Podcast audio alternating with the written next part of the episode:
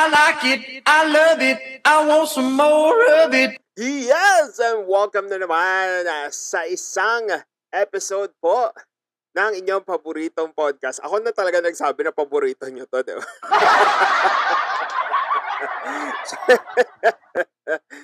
okay, nako. Um, uh, sa ngayon, uh, mas may kwenta ang ating episode for today kasi feeling ko may mga matutulungan tayo kahit pa paano sa mga nag-iisip-isip dyan na magtayo ng um, or mag, magsimula ng maliit na business. Yeah, power na power. Makabaluhang... Ano yun? Makabuluhang araw na naman sa ating mga tagapakinig. Tamang kwentuhan na naman tayo na may kasamang tawanan at dito nyo lang mapapakinggan. Walang iba kundi ang podcast na walang sobra pero pwedeng may kulang. Pero sa huli, sumasakto lang. Ito ang ating gusto. Gusto Podcast! Grabe ang, ang lakas ng hiyawan sa background. Grabe kayo guys. hello, hello. Good day to everyone. Wow naman talaga. Okay. Ayan. Ay, follow up lang pala. Follow up ba ang tawag doon? Oh, basta, i, i- ano ko lang kayo, i-catch up ko lang kayo regarding nga doon sa internet, no? So, hanggang ngayon, well, simula kahapon, mahina pa rin siya. Nagfo 4 Mbps. Kaya naman, consistent tayong nag-send ng report sa ating service provider. Wala na po tayong choice kundi iparamdam po sa kanila ang ating gigil, no? Kaya naman, wala na tayong magagawa kundi maging consistent lang sa pagrereklamo para lagi kayong bigyan ng karampatang serbisyo para sa binabayad nyo! galit na galit. Anyway, ayan. Balik naman tayo sa good news. Ayan. Sa, sa good vibes naman tayo. Okay? Sa episode na ito, guys, ay tuturuan paano, hindi naman siguro tuturuan, pero bibigyan ko lang kayo ng, uh, kumbaga, tips na based po sa aking experience. Wala po akong business experience. I mean, hindi po ako nag-aral uh, specifically ng business or operations management nung college, no? Uh, dahil ang ang understanding namin doon nung college, kapag ikaw ay nag uh, nagte-take up ng uh, business uh, type of uh, course, kunyari operations management, ganyan, ibig sabihin nun, meron meron ka ng meron ng existing na business ang pamilya nyo at i, kumbaga magiging part ka na lang noon. Pasensya na po sa mga hindi naman ganun yung setup. Pero yun po ang ang pagkakaintindi po namin no sa sa sa course po namin which is communication arts na kapag nasa business ka na course or na na tinitake up mo nung college, ibig sabihin nun is may existing business yung family nyo and kailangan mo matutunan nyo ins and outs ng business kaya magsisimula ka or magte-take up ka na ng course of business uh, operations, kumbaga, or business management. Di po ba mas practical yon Kaya, and so, so, ang nangyari po, dahil nga po wala po kaming ganon, dahil wala po existing business ang pamilya ko, at sa side po namin, hindi po kami pin, uh, paano ba, hindi kami na-expose or hindi kami pinalaki na na uh, mag-take up ng business, no? Mag-invest, mag-take risk, ganyan. Kumbaga, ang na, nakalakihan po namin is the typical um, uh, advice ng mga Pinoy which is uh, maghanap ng trabaho, ayan, at mag-ipon para sa retirement, no? Kung may sobra, edi mag ano ng business.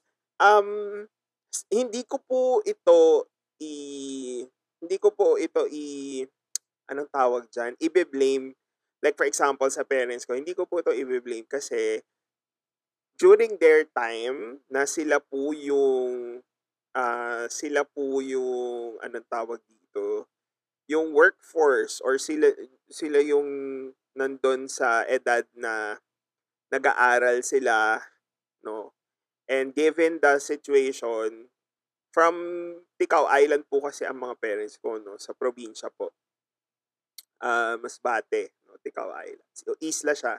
So, kumbaga, kung ikaw, taga-isla ka, ang, ang mag, maging direksyon mo sa buhay is um, guminhawa kasi nakita mo naman kung ano yung sitwasyon nyo sa isla, 'di ba? Uh, ultimo tubig iniipon. Swerte na lang kung meron kang kung meron kayong generator nung time yata nung mga parents ko kandila lang ang solusyon sa lahat ng sa lahat ng problema. Kapag madilim. And naabutan din namin, na-experience din namin yon even though bata pa kami. Imagine, nakapunta na sila ng Manila, nakapag uh, buo na sila ng pamilya. And nung time na yun na bata ako, tanda-tanda ko pa yon umuwi kami doon, um, walang, wala pang linya ng kuryente. Ang meron lang generator. Kumbaga parang maswerte ka kung meron kang generator kasi magkakaroon kayo ng ilaw. Okay? And yun, yung time na naabutan ko na yun, yung sa, yung sa kapatid ng father ko, may generator na sila. So, and yun, before, wala pa yon Pero doon sa side ng, uh, sa mother ko, doon sa, sa, sa isa pang uh, parang barangay or distrito, um, wala talaga. So, kandila lang, ganyan. Tapos, tiis-tiis sa init, ganun. So, kumbaga, with with that in mind, no, from the experience that they had, there is wala silang maririsk. Kumbaga parang parang hindi hindi nga naman talaga pasok sa kanila noong time na yun yung business kasi walang-wala sila, no. Kung kung i-consider pa natin yung kailangan mo ng um puhunan. Ayan. So, wala. So, ang kailangan nila is pumasok sa isang trabaho or magkaroon ng trabaho, makapag-ipon at maipundar sa kung ano yung mga pangangailangan. Which is, yun ang ginawa nila. So, pinundar nila yun para sa, uh, for example, sa pag-aaral namin ng kapatid ko. Tapos, yung mga na-experience, like sa father ko, yung mga na-experience nila doon sa isla, uh, pinatay, uh, pina-renovate yung bahay, yan, binilagyan ng aircon. Yan. Kasi sa ngayon po may linya na ng kuryente doon. Thank God! Yan. Pero isla pa rin po talaga ang datingan doon. Uh, medyo na-develop na rin naman. May mga kalsada pa rin na walang semento pero at least kahit papano nag improve na po ang uh, pamumuhay doon po sa isla. Okay? So, sa ngayon, kumbaga, uh, both my parents never po talagang na-involved sa business. And siguro sa akin din, noong time na, for example, nung college ako, hindi rin ako ganon ka-open sa pag-put up ng uh, business. Siguro din kasi hindi kami na-expose. Okay? Pero, yan, ngayon, uh, fast forward up. Ngayon, given yung situation, the pandemic, and also I'm lucky also to have good friends na na na imbitahan ako na maging part ng isang business. That's why meron po tayong small business ngayon. Yes! And kung kung tatanungin nyo, wow, ano, parang wow, ang galing, ganyan, parang asenso, ganyan. Sa totoo lang po, struggle po talaga ang mag-put up ng business. Dahil po, nag, naglabas ka ng pera. And in as much as you want to see or feel that you earned, uh, mas maganda po na ipaikot nyo po muna yung pera kapag uh, kumita po kayo para ma, ma uh, magpag ma- maipagpatuloy nyo pa po ang paglago ng inyong business. Ayan. Yang, yan po, i-discuss ko po yan sa mga susunod. Pero ngayon po muna, doon tayo sa simula, doon tayo sa masaya na parte ng pagsisimula ng business. Bakit masaya? Ito yung type, like for example, kayo, parang naiisipan nyo na, na, na ma- gumawa ng business or magsimula ng business, pero hindi nyo alam kung saan magsisimula. Ayan. Ah, bibigyan ko po kayo ng ah, mga tips, kumbaga, or guide na from na nagmula sa akin na walang experience po sa business in college, hindi po nakapag ah, hindi hindi po ako graduate as a business as, as student, no? So nakuha ko lang po itong experience to sa pagtatrabaho. And uh, swerte ko po na ngayon I can say na medyo may alam naman po ako pagdating sa mga pangangailangan ng isang business. Okay. Ngayon, naiisipan nyo na, sabihin natin, naisipan nyo na mag, magtayo ng business, magsimula sa business. Um, before tayo mapunta sa sa proseso, no, sa sa paglalakbay na ito, ang ang kailangan yung tanongin sa sarili nyo is kaya ba ng katawang tao mo? Sa sitwasyon mo ngayon, sa kondisyon mo ngayon, kaya ba ng katawan tao mo? Kung ikaw ay single at nagtatrabaho, sabihin natin night shift ka o kaya naman work from home ka o kaya naman pumapasok ka pa, kaya ba ng katawan tao mo na maglaan pa ng additional na panahon, oras, effort, pasensya, ayan, malaking malaki yan, pasensya, para ilaan sa sisimulan mong business. Okay? Kailangan mo siyang masagot. Kaya ba ng oras mo? Sabihin natin, sa ngayon, sa tingin mo, magsimula ka pa lang, hindi niya makakain yung oras mo. Pero, kapag yan ay pag tumagal-tagal, kakain at kakain niya ng inyong oras. Ngayon, depende na rin yun sa kung ano yung ibibenta mo. Pero kaya ba? Okay? Huwag mong isipin na kailangan mong kumita or kailangan mong uh, makapag-ipon or kailangan mong ng additional na source of income kaya ka papasok dito. Um, well, yung sa iba, yun talaga yung motivation nila. Pero kung ikaw yung tipo ng tao na emotionally or mentally, uh, kumbaga ano sa'yo, um, madali kang maapektuhan pagdating sa uh, kakulangan ng oras para sa sarili, oras para matulog, na parang ang daming mga demands or ang daming mga umaasa sa iyo, no? Uh, pag-isipan mong mabuti kung kaya mo ba. Lalo-lalo na sa pasensya kasi hindi lang hindi lang ang mga uh, contact mo or yung mga uh, nagsusupply sa iyo ng mga uh, ng mga ingredients mo kumbaga or yung kung saan ka bumibili ng mga supply mo para makagawa ng produkto, kundi pasensya din doon sa mga uh, bumibili sa iyo, sa mga customer mo. Okay, iba-ibang klaseng tao 'yan. Kumbaga kung sa sabihin natin, kung sa Jollibee, 'di ba? Ay, ano ba 'yan? Nagsabi pa na. Sabihin natin sa isang restaurant, ayan. Kung sa isang restaurant, tapos bigla kang um, ikaw ang cashier doon, di ba? Araw-araw, iba-ibang customer ang nakakasalamuha mo. So, kailangan mo ng matinding pasensya. Kasi ikaw ang nagpo-provide ng produkto at serbisyo. Okay? Kaya dapat maintindihan mo kung saan sila nanggagaling at kung ano yung kailangan nila sa iyo. Okay? O, di ba? Ang dami pang tanong. Na-discourage na bigla. Parang, ano ba yan? Madaming tanong. Huwag na nga magsimula ng business. Pero yon at least dapat aware ka sa simula kung kaya mo ba. Ngayon, kung hindi ka sigurado pero feeling mo kakayanin mo, sige, go! Diretso na tayo!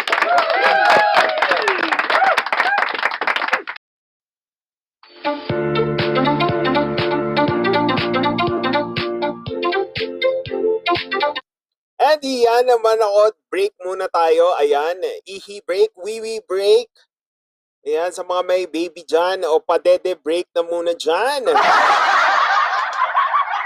yes, dahil meron lang tayong uh, mumunting announcement uh, sa ating uh, maliit na pinagkakakitaan. Of course, ayan, uh, sponsored tayo. Nak sponsored. Yes, meron tayong announcement from Grave Brew. Ayan, ang ating coffee products, of course, available sa inyo lahat. At syempre sa ating mga Spotify listeners, automatic meron kayo sa akin 20% discount! Yes, that includes our premium Binget Arabica coffee beans. Ayan, a whole bean or grind uh, or ground, pwede po yan. And of course, our bestseller are concentrate. Ayan, uh, 250 ml or 1 liter concentrate. Ako best na best of for gifting, guys. Of course, meron tayong ready to drink. O gusto mo naman na talagang inom na agad-agad ng matapang na kape, meron kaming black coffee and also white coffee. So, ito po ay pure milk and concentrate lang po. And then, of course, our importer dairy milk. We have Milk Lab Dairy, 1 liter carton yan. And also GP Full Cream Milk, 1 liter car- carton.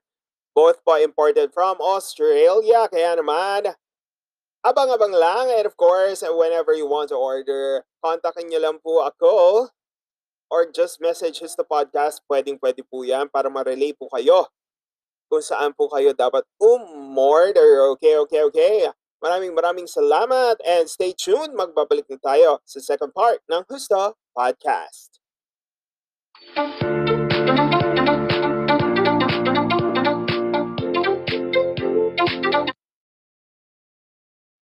Ito yung pinaka-importante ko natutunan nung college ako sa inter- integrated marketing communication, okay? So, ito yung i-apply ko dito, guys. Kasi ito rin yung ginamit ko sa simula. Okay? May tinatawag tayong 4Ps. Kung ang gobyerno may nabibigay ng 3Ps, ah tayo, mag, ah, meron tayong 4Ps. So, ayan. Ano nga ba yung 4Ps? Ang 4Ps na sinasabi natin, guys, ay unang P, product or produkto or serbisyo. Okay? Pasok kasi, pwede kasing uh, serbisyo ang ang pwede mong i ibenta or i-offer. Okay? Pero usually, ang unang-una talagang ano niyan is product. No? Considered pa rin yun as product. Pero mas madaling maklasify kung sakaling serbisyo yung binibigay mo as service. O, so, ang unang P ay product or service. Ang pangalawang P ay uh, presyo. Yan. Price. Uh, product, price. Ang pangatlong P ay place or pwesto. Ah, galing nata-translate, no? so, place, lugar. Okay. So, product price, place, at ang huli ay promotion o paraan ng pagbebenta. Nox! Naipilit. Oh, promotion, di ba? Paano mo siya ibibenta? So, paraan ng pagbebenta. So, yun po ang, yun lang, yun po guys, yung uh, lalakbayin natin. No? So, tatahakin natin yung 4 Ps. Produkto, presyo, uh, pwesto, at saka paraan ng pagbebenta. Or in English, product price, place, promotion.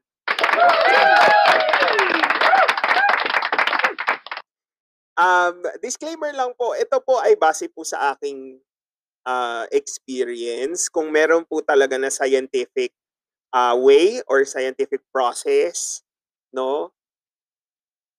Kung paano po magsimula na mag-build up, then okay.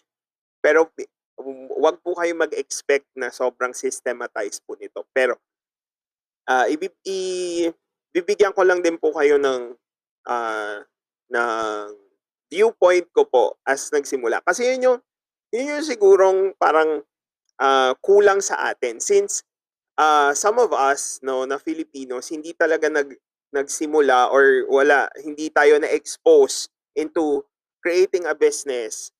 Um, sobrang hirap na mag-start ka lang on your own. 'di ba? Kasi wala kang ka-idea-idea. And I think like for example sa mga business owners, parang mas maganda din na to share on how you started, paano nga ba nagsimula, ano ba yung mga dapat tingnan, ganyan.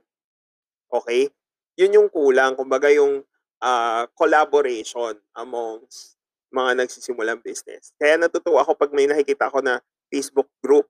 Like for example, nag-share sila ng recipes na pwedeng ah, gawing business. Ang ganda lang ng idea kasi napaka-collaborative. Hindi yung hindi crab mentality type na pag, pag nilabas mo na ako, agawin yan, diba?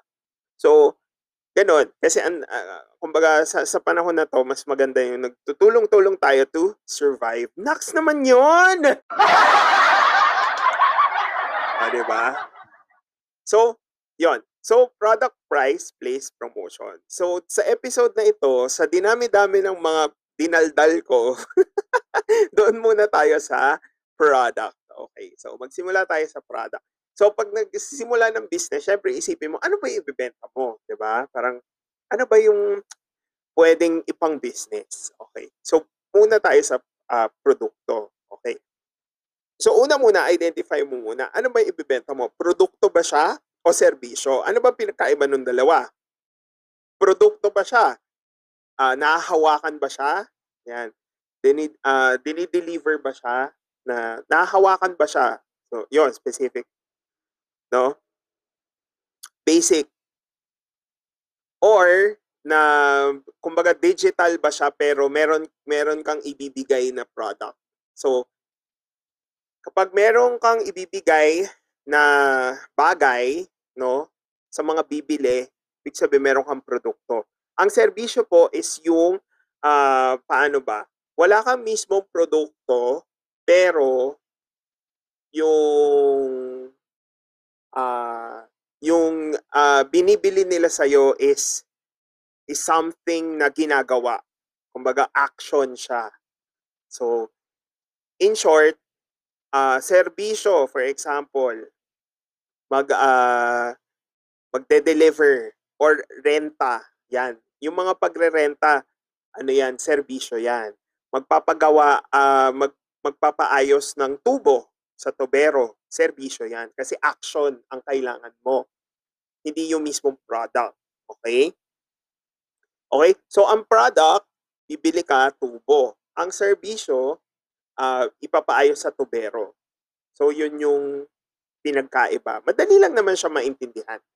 Okay? So, product ba o service? Ngayon, eh paano ko malalaman kung magpa-product ba ako o service? Parang tinatanong mo na ako kung ano ibebenta ko. Eh, wala nga akong ka-idea. galit na galit agad. Hindi.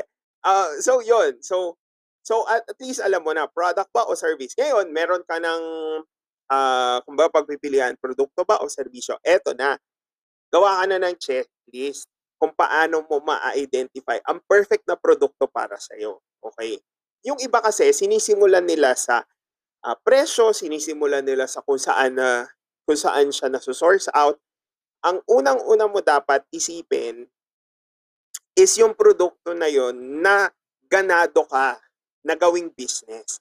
Na talagang kumbaga sa sa sa relasyon committed ka na um, umulan, umaraw, 'di ba? Parang ano 'yun?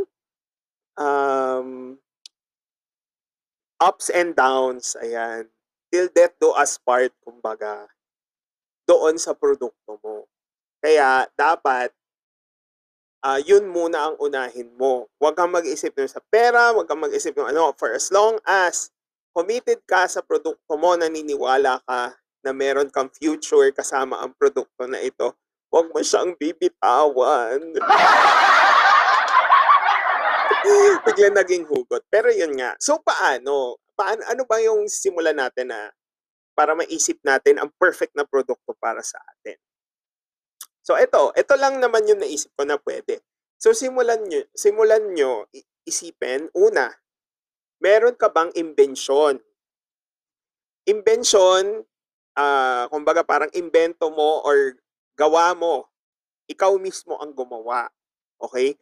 Meron ka bang imbensyon o may imbensyon ba ang kamag-anak mo or kapamilya mo or kakilala mo na naisip mo na pwede tong maging business at pwede ko tong makasama habang buhay.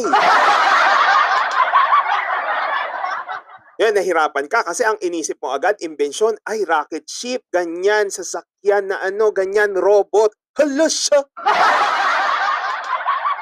Hindi naman ganun kailangan ng imbensyon. Ang sinasabi ko, kunyari, imbensyon, meron ka bang recipe, kunyari, um, sinigang na pakbet, ganyan. Tapos ang sarap-sarap ng sinigang na pakbet mo, 'di ba? Parang ko, "Uy, parang puwede 'tong i-business." Kasi parang ang daming game na game. Imbensyon mo 'yon, 'di ba? Recipe mo 'yon, okey? 'Yun yung sinasabi nating imbensyon.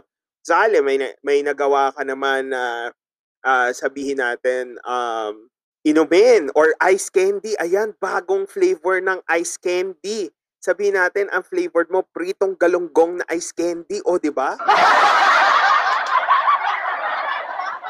Yan, imbensyon. Ba bakit? Ang bakit natin kailangang i-consider kung meron ba, kung meron ba tayong, ah, kakaibang nagawa 'no, within our network, like immediate family or kakilala. Ibig sabihin nun is alam mo na merong uniqueness na ikaw na ma-o-offer mo sa mga bibili sa'yo, na alam nila na ikaw lang yung merong gano'n or ikaw lang yung may ganito kasarap na recipe sa pagdating sa ganyan, okey? Okey? Kung sakali, oh, sabihin na puro tayo pagkain, eh, 'di ba? Sabihin natin meron kayong, ah, nagawang recipe sa paggawa ng kandila. Kandila na ginagamitan ng, ah, galunggong, ganyan. Pagkain pa rin or kandila or sa paggawa ng sabon, ayan, or sa paggawa ng insecticide, 'di ba? Gamit ay natural, um, materials or equipments, walang mga chemicals, oh, 'di ba? Yan ang sinasabi natin na imbensyon, okey? So kapag merong gano'n at alam niya alam niyo, siyempre isa siya sa puwede niyong i-consider na gawan ng business. Kasi meron na kayo nung pa panimula. Kumbaga alam niyo na yung kung paano gawin yung produkto na ito. Kasi imbensyon niyo siya, eh, gawa niyo siya, ba? So gamay niyo na yung mismong paggawa ng produkto. Hindi niyo na kailangan ng tagagawa ng produkto kasi kayo na mismo 'yon, okey? Nasa sa inyo na 'yon. So, 'yun yung isang puwede niyong, um, tingnan na checklist kung meron ba. Eh, paano naman sabihin natin wala, walang may makukulit na utak sa inyo, ang pag pagkain niyo lang ng ng pakbet is yung mismong normal lang na may bagoong ganyan, hindi niyo siya sinisinigang. Or sabihin natin sadyang walang kalatoy-latoy talaga, 'di ba? Chill lang kayo ano, ta's lahat ng kailangan niyo binibili niyo lang. Hindi naman kayo ma ma ma maano sa imbento-imbento na kung ano-ano, 'di ba? Or wala pa kayong natutunang skill sa paggawa ng kung ano-anong mga bagay or nahihirapan kayo, 'di ba? Ngayon ang puwede niyong isunod do'n, okey fine, wala kaming, ah, kumbaga wala pa kaming idea sa mga puwedeng gawin namin on our own. So tingin tayo. Ang sunod na checklist niyo, meron ba kayong napansin na struggle or challenge based sa experience niyo or based sa tsismisan niyo sa sa mga kakilala niyo, 'di ba? Or base sa mga nakikita niyo sa Facebook na mga report or yung mga sa Facebook groups na sinasalihan niyo, ayan, ganyan. Simula kasi do'n puwede niyong makita kung ano naman yung pangangailangan, kung ano yung common na pangangailangan or kung ano yung uso, okey? So, yung itong second na pang-checklist niyo is kasi 'di ba do'n sa una, ang advantage nun is alam niyo na kung paano gawin yung produkto. Pero ang disadvantage nun, hindi niyo alam kung may bibili ba, kung mangangailangan ba sila nung produkto mo, kung kailangan ba siya at kung papatok ba siya, 'di ba? So 'yun yung ano nun, 'yun yung kumbaga challenge doon sa una, sa unang category nung sa checklist. Etong sa pangalawa is, um, if makita niyo man kunyari lahat sila, "Ano ba 'yan, ang hirap ang hirap maghanap ng masarap na, ah, anong tawag dito, masarap na, ah, leche flan dito sa ano, dito sa area namin." O kaya naman parang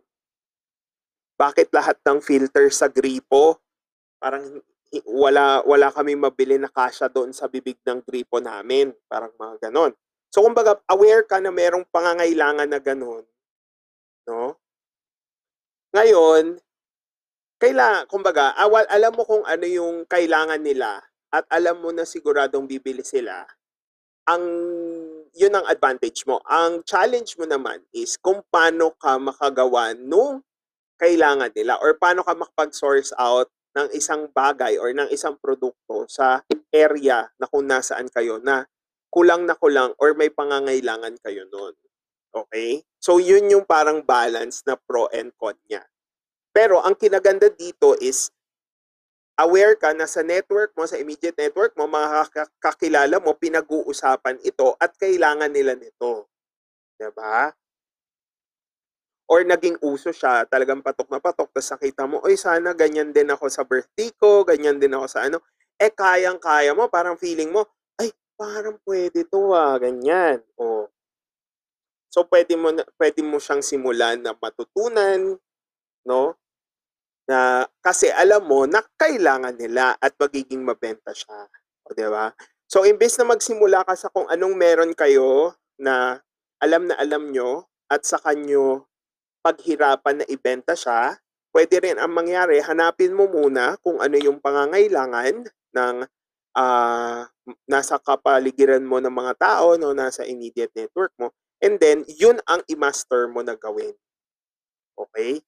So, pwede kang mag-come up na recipe na based sa hinahanap-hanap nila na, di, ba, na wala pa. Tapos yun yung simulan mo. Okay? Or pwede din, galing sa invention mo, tingnan mo din kung ano yung mga gusto nilang mangyari. Tapos pwede kang, eh, pwede mong i baguhin ng konti. Di ba? Ang gagawin mong produkto. Okay? And then, yung pangatlo, ngayon, sabihin natin, ah, ano, kahit na nalaman ko yung kailangan nila, parang hindi, ah, parang hindi ako maano sa ganyan eh. Parang, kumaga, hindi pa ganun kataas yung confidence sa sarili mo na magagawa mo yung produkto na yon na perfecto talagang approve talagang 100%.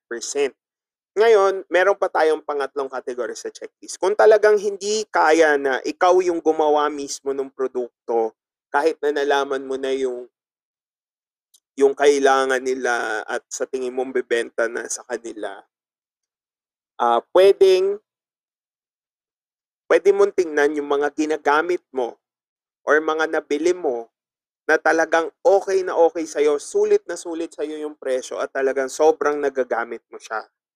Talagang loyal ka doon sa sa produktong yun. Okay? Kasi sa, sa panahon ngayon, marami na mga naglalabas ng produkto na pwede mong itry at sobrang mura tapos pwede mong maki- makita kung talagang sulit na sulit siya kumpara doon sa mga mainstream na mga produkto na kapareho lang din yung ah, function no or yung purpose niya kung bakit siya ginawa. So ang kin- ang kinaganda naman dito, hindi ikaw ang gumawa, pero pwede mo siyang gawing business. Pwede mo siyang ibenta dahil ikaw mismo ay gumagamit ng produktong iyon.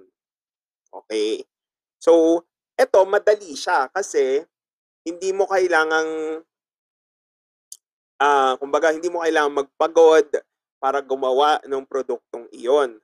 Pero ang ang ano naman nito, dahil nga hindi mo kailangan gumawa at magpakapagod doon sa paggawa ng produkto, kailangan mo ng malaking ah puhunan na pambili ng produktong yun para maibenta mo. Kasi usually, sa ganitong setup, ah, na gawa na yung produkto at ibebenta mo na lang siya, no?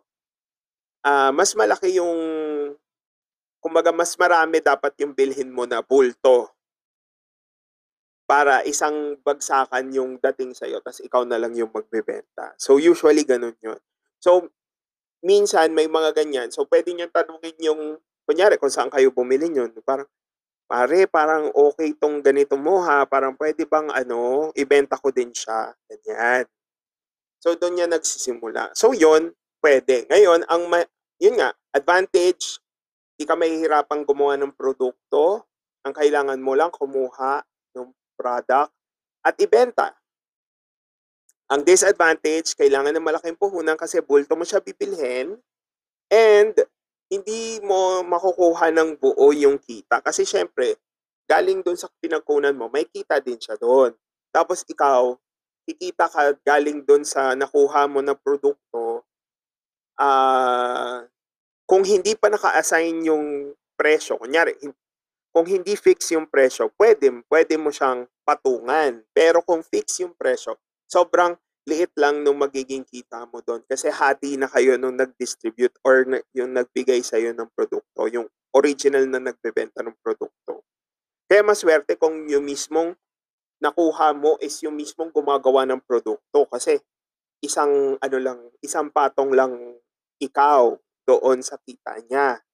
Pero kung ikaw yung tipong pangatlo na mula doon sa mismong gumagawa ng produkto, then medyo maliit na lang din yung magiging kita mo do'n. Naintindihan niyo ba? Parang parang ang hirap intindihin.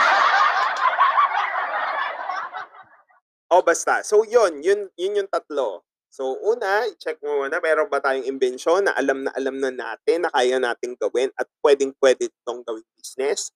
Pangalawa, kung wala kang imbensyon, hanapin kung ano nga ba yung pinag-uusapan ng mga kakilala mo 'no, sa mga pamilya mo, Facebook, ano nga ba yung hirap na hirap silang, ah, makuha, 'di ba? Ano yung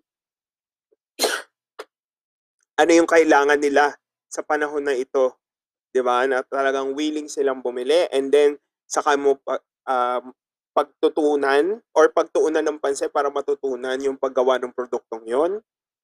And yung pangatlo is kung wala naman talaga tayong oras para matuto or gumawa ng isang produkto, eh di yung existing mo na na ginagamit or nabili mo na talagang sobrang approved ka at gusto mong ibenta, okey? May mga tawag diyan guys, pero hindi ko na sasabihin yun kasi hindi naman 'to hindi naman 'to grading, 'di ba? Wala naman tayong exam. Kaya dapat ano lang, 'di ba, ah, kumbaga yung tamang tamang pagkakaintindi lang natin, 'no? Wag na natin masyadong i i-technical. So, yun, yun yung tatlo. Ngayon um baka isipin niyo, kunyari may naisip na kayong ano, pero parang ang ang tanong niyo, kikita ba 'to, ganyan? Parang um, ma ah, hindi ba masasayang ang effort ko dito? Parang mababawi ko ba agad yung ipupuhunan ko dito, ganyan. Wag kayong mag-isip ng gano'n. Yun nga yung problema natin guys, eh, na naano tayo, eh, na na nap na napalaki tayo na hindi na hindi exposed sa business mindset, okey? So, wag niyo isipin agad yung lugi, ang isipin niyo kung gaano ka naniniwala dun sa produkto or sa serbisyo na ibibigay mo. Okey? Na gusto mong ipagkatiwala yung oras, pera, dugo at pawis mo, okey? Kasi 'pag sinimulan mo na agad dun sa pera, magkakaroon ka na ng fear, okey? And hindi ka na ma magkakaroon ng, ah, ng tapang or confidence sa pagbigay ng risk dun sa product mo. Eh, dapat ikaw ang number one believer ng product or ng product or serbisyo na na ibinebenta mo, 'di hindi po ba?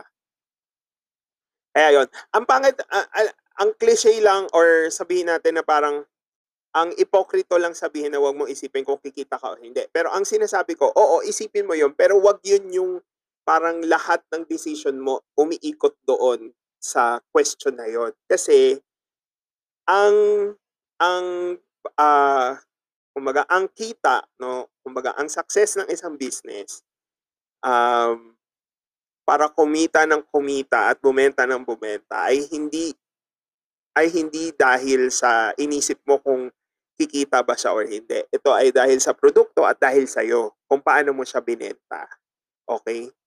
Kaya not necessarily na kukuha ka or gagawa ka ng business dahil lang dun sa puwede 'tong kumita. Kukuha ka ng business dahil naniniwala ka dun sa produkto and kaya mong panindigan, 'di ba, ang pagiging, ah, part mo nun sa produktong yun. Kaya mong panindigan yung kalidad at yung nai naibibigay niya na na purpose o function sa mga bumibili. Okey? Okey. So yun.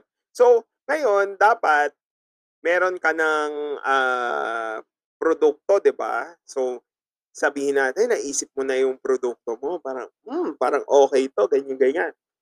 Okay lang maglista kayo guys ha, and kumbaga sa sa sa journey natin na 'to, sa guide na ito, kahit makalista-lista lang kayo kahit wala pa kayong sinisimulan. So kapag meron na kayong nalista ng mga possible, ngayon, ang titingnan naman natin is yung mga tao, yung mga magiging customer nyo. Okay? Um, alam kong mahirap, ah, mahirap i ipag-isa lang na description ang mga customer kasi iba-iba yan. Pero pwede nating tingnan siya in a way na kung ano yung pagkakapare-pareho nila. Okay? And ang ang maganda dito, ito ang tip ko sa inyo, kung sakaling may naisip na kayong produkto, okay? Yung basic term ng produktong yon, sabihin natin, ang produkto nyo ay sinigang na pakbet. So ang ang basic category ng sinigang na pakbet ay ulam or recipe or pagkain or kakaibang pagkain. Yan. So from there, pwede kayong sumali sa mga Facebook groups. Libre lang yon.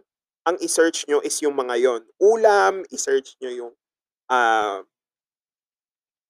kakaibang pagkain or i-search nyo sinigang, i-search nyo yung pakbet. Sumali kayo sa mga groups na yon.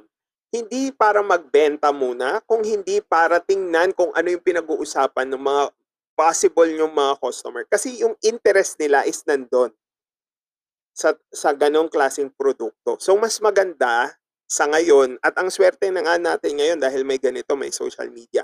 So, makikita mo agad kung ano yung pinag-uusapan nila, meron ba silang uh, concern sa sinigang na pakbet, ano bang gusto nilang sa luto sa pakbet nila, ano bang gusto nilang luto sa sinigang nila. 'Di ba? Bakit pa kasi sinigang na pakbet yung Pero sana naiintindihan nyo. So, ganon. So, kunyari, ang ano mo, sabon. Siyempre, ang pupuntahan mo, uh, mga grupo na may sabon. Kung meron kang kakaibang ingredient sa sabon mo, siyempre, ayun ang isa-search mo, yung ingredient ng sabon mo. Tapos pag-uusapan nila yung benefits nun, ano yung ganyan, ano yung nakakatuwa sa ganyan-ganyan, para meron kang idea na, ah, itong mga bibili sa akin, importante sa kanila yung ganito, importante sa kanila yung lasa, importante sa kanila yung kulay, importante sa kanila yung pakiramdam. Okay?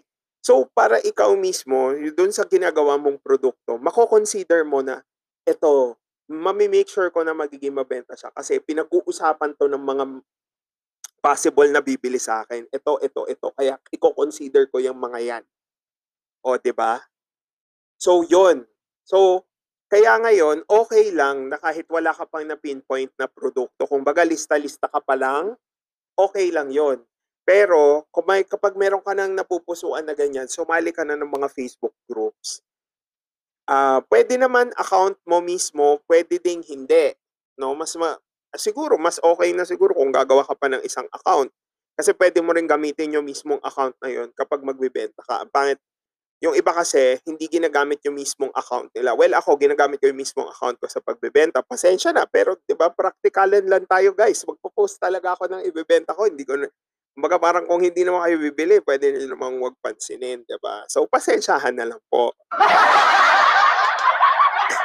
Pero yung iba, dahil nahihiya sila, uh, gumagawa sila ng bagong account, tapos doon sila doon lang sila nagpo-post sa mga benta nila. Kayo po 'yon, choice nyo po 'yon. Okay? Kasi yun yung pinupost sila sa mga groups. Yan.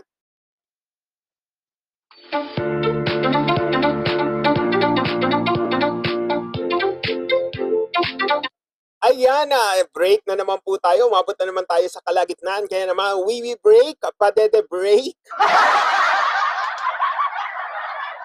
Yossi break, ayan, sa lahat po ng ating mga makikinig. Meron muna tayo mumunting announcement meron tayong discovery for today. Ano nga ba ang discovery natin guys? Of course, uh, medyo OC tayo sa mga bagay-bagay pero pagdating sa mga gulo sa mga gamit sa bahay and of course sa ating mga tinitinda or sa mga tools sa garahe, pwedeng pwede tayong gumamit ng mga stackable beans. Ito ang tinatawag natin stackable beans ay para siyang, alam nyo yung pang-organize ng mga gamot na capsule. Di ba meron silang parang um, box no na hiwa-hiwalay. Parang ganun pero mas pinalaki. Tapos stackable siya. Okay? So parang pinatayo siya na ganun. So para kang may sariling shelf na madami tapos pwede mo nang ihiwalay yung mga gamit mo at ipag-stack doon. And pwede mo ring ma-identify at malagyan ng labels. So we have four types or four sizes ng stackable beans. Ayan. ah. Di ba nag-expand na tayo sa ibang sa ibang product na pwedeng ibenta. Thank you, Lord. So we have the tiny stackable bins. Yan, pasok na pasok yan sa ah, sa mga ah, tools. Ayan, sa mga tools sa hardware. Yan, yung mga ah, pako, ang mga nuts and bolts. Ayan, pasok na pasok yan. And of course, pasok din yan kung, kung meron kayong desk sa kwarto. Yan, pasok na pasok yung mga maliliit na kung ano-ano dyan na nakakalat sa inyong table, pwedeng pwede nyo siyang ilagay sa ating tiny stackable beans. Meron din tayong small stackable beans. Pasok na pasok naman dyan ang inyong mga hygienic supplies. Ayan, kung meron kayong mga sabon, toothbrush, ah, toothpaste, ayan. Pwede nyo dyang ilagay. Pwede rin to, ayan, katulad ng example ko sa akin. Post medyas, ayan, i-roll ang inyong mga medyas, mga korbata, yan, yung medyo mga maliliit na article of clothing, instead na isabit-sabit nyo siya or i, i, i-roll yun or ibilog nyo siya isa-isa, pwede nyo siyang ilagay sa ating stackable beans. And of course, ang ating medium stackable beans, ayan, pasok na pasok naman, pahaba naman yan, parang small lang yan, pero mas mahaba, so mas madami kayong pwedeng ilagay. And ang ating large stackable beans, nako, pasok na pasok yan sa ating mga sapatos or pwede din dyan ang ilagay nyo mga kumot, punda, t-shirt, ayan. Yan ang ating mga stackable beans na available para sa inyong lahat. And of course, dahil nga kayo ay listeners ng ating Gusto Podcast, bibigyan ko kayo ng 10 pesos discount sa atin lang to. Basta i-message nyo lang ang Gusto Pod para malaman nyo kung paano ang process ng pag-order. Balik na tayo sa ating podcast.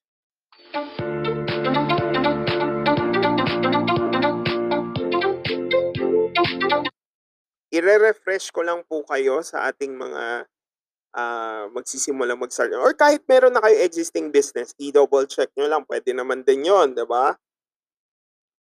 So, una is, i-ask nyo muna sa sarili nyo kung okay ba, o ready ba kayo na maging, ah, na magsimula ng business. Okay? Kaya ba ng katawan tao nyo? Okay? And kaya ba ng pasensya nyo na makihalo-bilo at makipag-usap sa iba-ibang klase ng tao. Then, ang next is identify your product. Okay? Sa product part lang tayo ha, hindi muna natin pag-uusapan yung iba. Pero yung apat na yon is product price, place, promotion, produkto, presyo, pwesto, at paraan ng pagbebenta. So dito muna tayo sa produkto. Ano ba ang ibebenta ko? Produkto ba siya o serbisyo? Ang produkto po ay ang nahahawakan. Meron po kayong ibinibigay na ah na ibini, na binili ng customer no? So pwede itong nahahawakan or digital na product no? Na pwede nilang makuha galing sa inyo. Ang serbisyo po ay yung mismong paggawa o action na ibinibigay po ah, ninyo doon sa mga bumibili. So pwede po itong pagre-renta ng mga bagay-bagay or yung pagre-repair or yung pagpapagawa or magpapasadya ng mga bagay-bagay. So, yun po ay serbisyo. Okay? And kung, kung sakali naman pong gusto nyo malaman kung anong kung anong klase ng produkto or serbisyo yung perfect po sa inyo na gawing business, meron po tayong checklist dyan na guide. Unahin nyo po muna kung meron pong invention. Kung meron kang invention or sa pamilya mo or sa kakilala mo, or pwede yung ikaw mismo yung may alam kung paano gawin yung produktong iyon kung wala po, tingnan yung struggle or yung mga napag-uusap-usapan or yung uso sa social media, yan. Yung mga napag-uusap-usapan ng mga kakilala mo, yung mga kachismisan mo, yung mga kaibigan mo, tingnan kung ano yung usually na pag-uusapan nila at doon mo kunin kung ano yung pwede mong gawing business.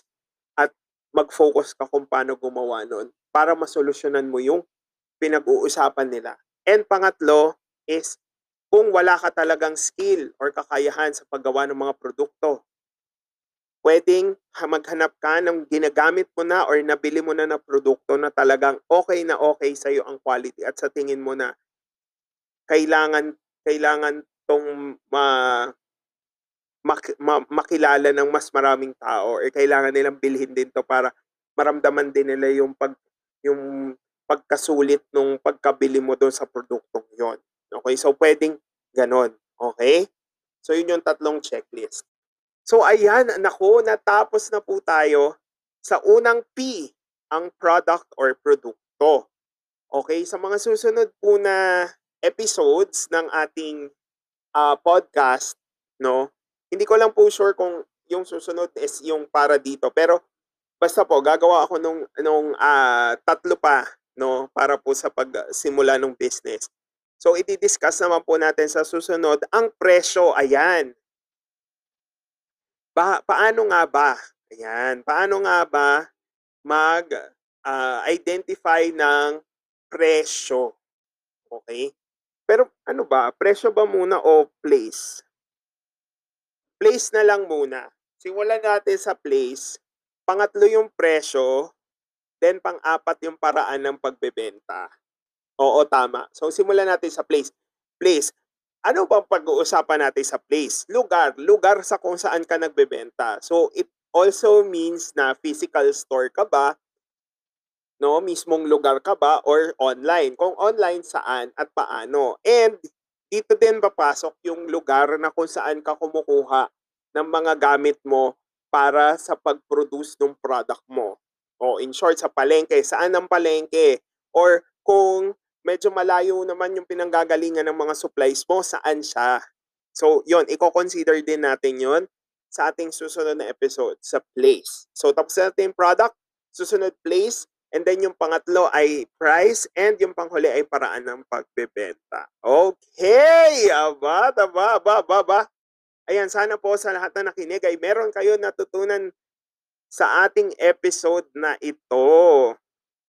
Again po, guys, guide ko lang po ito, ang bottom line, lahat po ng mga nabanggit po natin sa podcast na ito ay gabay lamang. Iba pa rin po ang nagagawa ng diskarte at alam ko sa inyo kayo guys ay sobrang madiskarte kaya kayang-kaya nyo yan at support na support tayo sa ating small businesses. Sa lahat po ng may questions, ayan, sa mga gusto pa po, um, may mga gusto pang malaman, ganyan, concerns or suggestions, or meron din kayong idea sa kung paano nyo na-experience kapag nung nagsimula kayo ng business, naku, pwede, pwede nyo pong i-message sa aming Facebook page, ang Husto Podcast, or pwede nyo rin ka pong i-email, wow, email, o, di ba?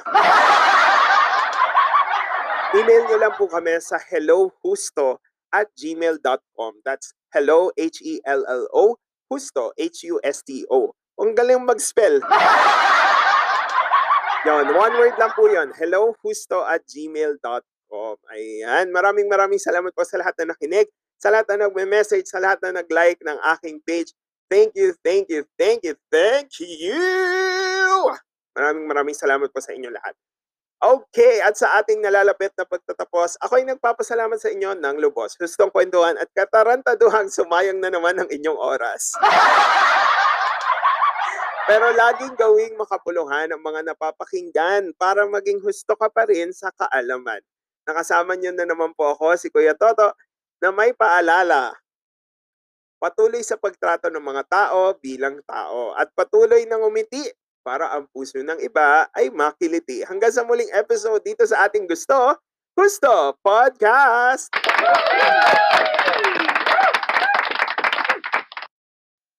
Ayan na, tapos na nga tayo guys. Ah, Bye-bye!